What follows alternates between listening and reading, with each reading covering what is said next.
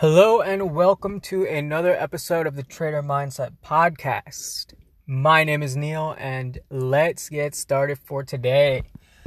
So, recently I've been playing the oversold bounces on multiple time frames and I've been having some good and successful trades. I know if you've tuned to me earlier, um, in my earlier podcasts, I've been saying like, damn, I've had just shitty weeks, but uh, I've been sticking to my system and I've been still continuing the oversold bounces. And from that, I basically learned that market environment shifts constantly and you can't be comfortable.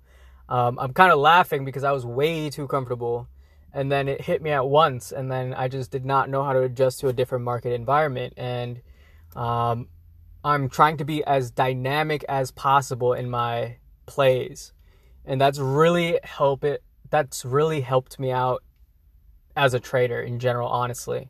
So uh, without further ado let's get started. So i said already the mighty oversold bounce play is actually one of the best uh, plays in my opinion because you're not following the sheep.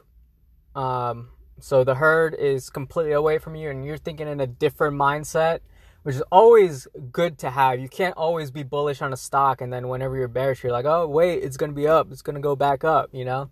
And it just doesn't. That's like buying Bitcoin at 20,000. Um, dollars. So you don't want to do that. Um, so, first things first, we need a waterfall drop to play an oversold bounce. You don't want to play an oversold bounce if it's stair stepping its way down. So it goes down for a little bit and then go like has like a small mini bounce and then goes to a lower low and then like you don't want that. You want an all out flush and you want a support nearby to where you're thinking of entering a trade. Um, so let's say you have some support at uh, let's round it up. Let's have clean numbers. So let's say you have support at five dollars, right? And a stock is falling substantially. And let's say you start scaling into or what I would be doing is I would be scaling into something like at like 4 maybe 20 4 10 and scale further and further uh, not 4 shit. I meant to say um 5 10 like start scaling from 520, 510, and then scale down until whatever your support is, and then have a stop loss below that support level. So I would probably put it at like, I don't know, if I was doing very high risk, high reward, I would do something like 495. Um, and if I'm, you know, don't have an aggressive play, I would probably put it down even lower to like 475, $4.50, something like that. So you want to you want to scale down to some sort of support level is in what do you call is alongside with um, uh, a waterfall drop. So you want that both of those and then you want what i would say multiple time frames nearing oversold. So if you're a short-term trader like me uh, i would look for something like a two minutes oversold condition, and then whenever I see a five, uh, when the RSI hits like uh, 30 on the five minute time frame, I would start scaling in Um because um, the further the five minute time frame goes down, um, obviously the further the minute or two minute time frame would go.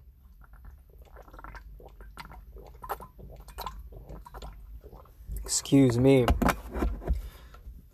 So you would need oversold conditions on multiple time frames, and um, it's just depending on uh, how you want to play it. Because uh, a lot of day traders play it uh, between the five minutes, fifteen minute, and even the hourly. So it depends on how much you're willing to risk and how much you are willing to. Uh, uh, like how much time you're willing to spend on the computer, kind of.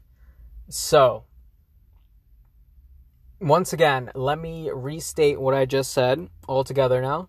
You want a waterfall drop just a flush. Um, you you don't want any bear flags. Bear flags negate the RSI. Like they cool off RSI way too much, and you don't want that. Um, second, you want to scale down to some sort of support. And then third would be you want multiple time frames being oversold. And I'll give an honorary mention. Um, I would say also expect some sort of correlation. So let's say you're playing the tech sector, you would want some sort of correlation to QQQ. Whatever that bullish correlation you have, I don't know if it's Apple, I don't know if it's AMD, I don't know if it's uh, any of these big tech stocks or high flying stocks like PTON or something like that. Uh, you really want some sort of correlation because uh, if you play a stock without any correlation, you don't know what, um, you know, what direction, or you don't have a clear idea of what direction it's going to. Um, so I would really stay away from uncorrelated names. If I do play any uncorrelated names, I would probably correlate it to the S&P 500. Honestly, uh, it's better than nothing, and you get some sort of idea of what's going to happen. And I don't really play earnings. Um, I've said that already, so you're not to catch me playing these oversold conditions on earnings because I don't like those. Like they can just flat bottom out and then, excuse me, um, and then it would just be bear flags after bear flags. So you don't want to do that either. So that's kind of all I had for you today. Um, I want to get into deeper topics, but uh, we'll see. I am uh, trying to be the best trader possible, so I don't really uh, have time to do long podcasts. But uh, because also I also have a job, so I don't have much time. But I do want to do longer podcasts. I don't want to podcast over the weekend either because I just think it's a waste. So um, I'll figure something out. Um, but you're gonna still continue to see my uh, weekly stock picks, weekly recaps, and my trader mindset uh, topics. So, if you enjoyed, please share and subscribe, and I will see you on Friday. Have a great Wednesday. Have a very positive Wednesday. Be the market gods be on your side and take care. Peace.